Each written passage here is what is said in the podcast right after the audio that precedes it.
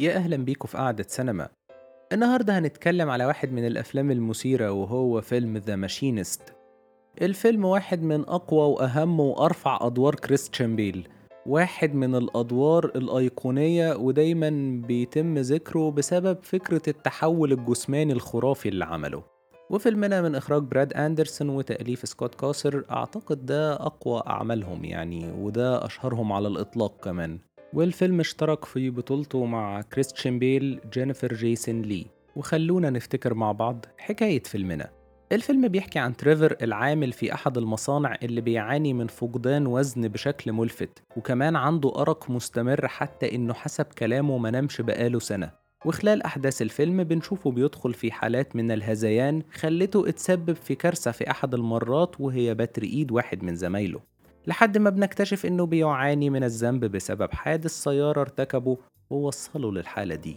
الفيلم رغم إنه فيه لغز بيكشفه في الآخر وبيوضح سر المعاناة اللي فيها البطل بس أهم حاجة في الفيلم كانت الشخصية الرئيسية ورحلتها. وأول حاجة ممكن نتكلم عنها هي شخصية تريفر أو البطل.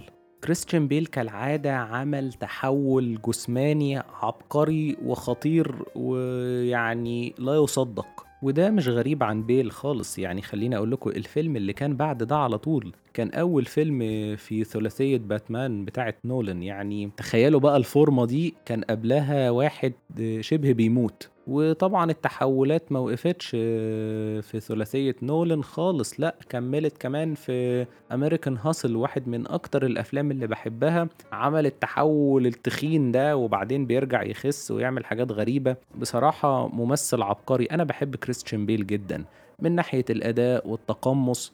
وبصراحة أنا مش شايف إن في حد يمكن وصل للتحولات الجسمانية دي. وخاصة من ناحية العدد. كل ممثل يمكن بيبقى عنده تحول جسماني غريب جدا أو إلى حد ما مثلا بيكتسب كتلة عضلية أو بيتخن مرة يعني مرتين بالكتير. لكن ده بيوصل بالأمور من حيث العدد ومن حيث التحول ذات نفسه لمرحلة ملفتة يعني. وعلى ذكر American Hustle أنا متحمس جدا لتعاونه الجديد مع ديفيد أو راسل المخرج في فيلم أمستردام نازل السنة دي يعني يمكن خلال شهر أو اتنين وال cast اللي فيه خرافي كفاية أقول لكم في روبرت دينيرو في مارجو روبي في رامي مالك ده اللي فاكرهم حاليا فيعني أنا متحمس جدا وخلونا نرجع للفيلم بتاعنا. خليني أقول لكم إن الشكل الخارجي بيل عمله بطريقة حقيقي مجنونة. بيل علشان يعمل الفيلم ده خس في حدود 28 كيلو ووصل لوزن في حدود 55 كيلو وكان عايز يوصل لوزن 45 كيلو بس منتجين الفيلم وقفوه لأن كان هيبقى فيه خطر على حياته وصحته. كان بياكل في اليوم يمكن تفاحة وعلبة تونة وقهوة. والكالوريز اللي كانت بتدخله كانت في حدود 200 250 فتحول مجنون. هو نفسه دلوقتي لما بيتسأل أعتقد اتسأل من فترة قريبة قال أنا ما عندش أقدر أعمل الحاجات المجنونة دي أنا عملتها وأنا أصغر في السن. بس بصراحة أي حاجة تطلع من كريستيان بيل ممثل يعني خرافي. وهو دايما بيقول إن هو بيعمل الحاجات دي علشان بتساعده على التقمص. هو بيستغرب قوي من الناس اللي يتقال اكشن يدخلوا في الشخصية وبعد المشهد يفصلوا هو بيقول إن هو بيحتاج يدخل في ال mood ده. يعني حاجة تحترم طالما دي النتيجة. خليني أقول لكم إن الشكل الخارجي ساعد جدا في توصيل فكرة إن الشخصية بتعاني من الإرهاق وعدم النوم لدرجة إن رغم إن أداء بيل كان كويس جدا طول أحداث الفيلم بس أنا كنت حاسس إنه قطع معظم الطريق في الوصول للأداء ده بسبب الشكل الخارجي. هو مش محتاج يبين لي إنه تعبان. كفاية وزنه وشكل وشه. هو مش محتاج يعمل أي حاجة أكتر من إنه يقف قدام الكاميرا. وخلال أحداث فيلمنا رحلة تريفر المأساوية بتبدأ من الحادث اللي بنشوف تفاصيله في نهاية الفيلم. والحادث حصل لأنه كان بيستخدم ولاعة العربية وفي اللحظة دي كسر الإشارة وخبط ولد صغير وشاف أم الولد بتجري على ابنها. عناصر الحادث ده والشخصيات اللي كانت فيه هي أساس الهلاوس اللي بيشوفها وأساس معظم الشخصيات المتخيلة. وحابب أتكلم عن العناصر دي تحديدا عنصرين أولهم الساعة أو التوقيت. الساعة واحدة وتلاتين دقيقة بنشوف التوقيت ده بيتكرر أكتر من مرة. طول الفيلم مش في لقطة محددة خاصة لما تريفر بيكون في المطار في المكان اللي بيقعد يشرب فيه قهوة ويتكلم مع ماري أو لما راح بيتها ودخل المطبخ. ودي حاجات ممكن تخلي الواحد يربط التوقيت ده بوجود ماري وحالة تريفر وقتها. تاني عنصر هو الولاعة. هنلاقيها برضه تزامنت مع ظهور آيفن اللي هو شخص وجوده أو مشاهده هي عبارة عن هلوسة. وبعد العناصر حابب أتكلم عن شخصيات الفيلم اللي من خلالهم هنقدر نستعرض رحلة تريفر والتفاصيل الكتير اللي فيها. أول شخصية هي ماري. هي أم الولد اللي اتخبط بس تريفر في خياله سماها ماري وتخيل إنها بتشتغل في مكان بيقدم قهوة جوه المطار وبيقعد يتكلم معاها كتير وده خلاهم قريبين. وكمان تخيل إن عندها ابن اسمه نيكولاس. وأعتقد ذروة الحكاية دي بتكون في الملاهي لما بيروحوا سوا في عيد الأم. الجزء ده بيبدأ لما كان بيتكلم مع ستيفي وقاعد بيفكر في الكلمة الناقصة اللي مكتوبة على تلاجته. وبعدها بيسرح في كوباية القهوة اللي مرتبطة بوجود ماري. بنشوف بداية الإحساس بإن في حاجة غلط لما بيجي يصور ماري ونيكولاس لما كانوا في الملاهي. وبنفهم بعدين إن ده بسبب صورة شبهها بالظبط تصورها مع أمه. كان عقله بيستعيد حاجات من الماضي وبيمزجها بمشكلته.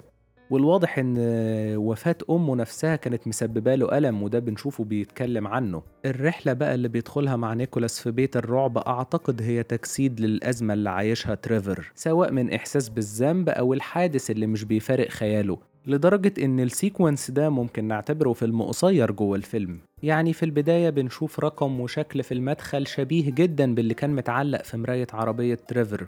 وبنشوف كمان واحد ماسك إيد مقطوعة دلالة على الحادث اللي تسبب فيه تريفر وواحدة بتبكي على قبر ودي غالبا أم الطفل. وبنشوف حد مشنوق ومكتوب جنبه مذنب أو guilty وده شبه جدا الرسمة اللي كان بيلاقيها على تلاجته. وبنشوف مكان للشرطة اللي هو هربان منها وبيروح لها في الآخر. وبنشوف العربية اللعبة اللي راكبها هو ونيكولاس بتخبط في موديل كده معمول على شكل طفل وبعدها بيكون في في الأرض جثة طفل متغطية وغرقانة في الدم. وبعد كل ده العربية بتمشي في طريق مكتوب عليه طريق الجحيم بدل طريق الخلاص. وشكل الطريق ده باللافتات اللي عليه شبه مشواره للمطار اللي كان بيهرب فيه من ذنبه. والنفق بعد كده اللي بيختاروه بقى أو بيمشوا فيه شبه النفق اللي جرى فيه بعد الحادثة. وبعد كده بنشوف لقطات كفلاش باك من الحادثة بتخطر على بال تريفر طول ما هم ماشيين في النفق ده وبيتعب بعدها نيكولاس وبتنتهي رحلة بيت الرعب. بعدها بيروحوا بيت ماري وبنشوف حكاية التوقيت ده وبعدها بيشوف كلام مكتوب على التلاجة بخط زي اللي كان موجود على تلاجته والمشهد بيقطع وهو في مطبخ بيته بقى. كل اللي حصل من بداية ونهاية وإزاي الجزء ده بدأ وانتهى بيبين إنه هلاوس تماما ومدى العذاب اللي عايش فيه تريفر بسبب ضميره. نروح بقى لشخصية آيفن. هو إحساس تريفر بالذنب. هو الذنب نفسه متجسد في شخص غريب وتصرفاته مريبة جدا وحتى شكل إيده والحادثة اللي بسببها بقى شكلها كده على حسب كلامه خلى فيه ملمح رعب في الشخصية. آيفن بيظهر بس في الهلاوس بتاعة تريفر وبداية ظهوره اتسبب في كارثة. لأن بتر إيد زميل تريفر حصل بسبب هلاوسه بوجود آه آيفن حواليه. وكمان في أوقات كتيرة في الفيلم بنشوفه بيطارده. فلحد ما في الآخر نقدر نقول إن ستيفي كانت بداية حسم الأمر لأنها بتقوله إن اللي في الصورة ده مش آيفن ده أنت نفسك أو هو تريفر نفسه. يعني هو بمعنى أصح حل محل تريفر في خيال تريفر نفسه. وده بيتأكد لما بنشوفه في الفصل الأخير داخل مع نيكولاس بيت تريفر وبيشك إن هو رايح يقتله. فكل ده بيتربط بمعلومات قبل كده زي إن العربية اللي سايقها آيفن أرقامها باسم تريفر زي ما اتقاله في قسم الشرطة. وبعدها بنشوف تريفر سايق العربية دي في الحادثة. في النهاية بنشوف آيفن بيودع تريفر كأنه مسافر لما راح يسلم نفسه للبوليس. لأن خلاص نقدر نقول العلاقة بينهم انتهت وأول حاجة تريفر طلبها لما سلم نفسه إنه ينام. آخر شخصية حابب أتكلم عنها هي ستيفي. ستيفي هي عاهرة اتعرف عليها تريفر وبدأت تنشأ بينهم علاقة حب وانتهت بسبب هلاوسه. ولكن أهميتها هي إن هي أقرب إنسان حقيقي مش حاضر في الهلاوس. يعني هي شخصية حقيقية قريبة منه وفي أوقات كتير هي الخط الفاصل بين الهلاوس والحقيقة. ده غير إنها ساهمت في حل ألغاز في الفيلم. آخر حاجة حابب أتكلم عنها هما نقطتين يخصوا الصورة. الفيلم يبان إنه في كاليفورنيا. ولو حد متعود يتفرج على أفلام أمريكية كتير غالبا هيشك إن دي كاليفورنيا. بس في الحقيقة دي مش كاليفورنيا دي برشلونة في أسبانيا. وده بسبب أسباب إنتاجية ما سمحتش بتصوير الفيلم في أمريكا زي ما كانوا متفقين. بس بشكل عام الفيلم تعمد إنه يبقى مش مرتبط بمكان ويمكن حتى زمان. وحتى ما تقالش المكان اللي بتدور فيه الأحداث خالص. يعني مقصود يبان في أمريكا آه بشكل عام بسبب كلمات على الحيطة منتجات أي حاجة من التفاصيل دي. بس ما تقالش فين. وده أعتقد ساهم في الرحلة نفسها يعني خلى فيها نوع من أنواع الغموض وخلاها تليق على أي مكان ويمكن أي زمان. فأعتقد ده ساهم كده في رحلة الهلوسة والعذاب اللي بيشوفه البطل. تاني نقطة هي الألوان كانت معبرة جدا بسبب تدرجاتها اللي حسستني إن تريفر عايش حياة قاسية جدا وما فيهاش روح وأوقات مرعبة ويمكن أحيانا بتكون الألوان فيها باينة بالعافية. ساعات ممكن الفيلم يقلب أشبه بأبيض وأسود.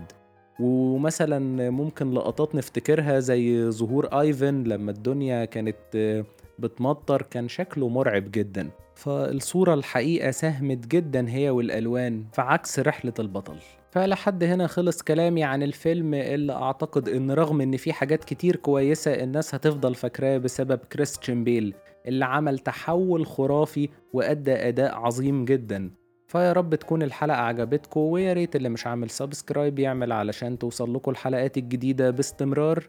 ونتقابل الحلقة الجاية. مع السلامة.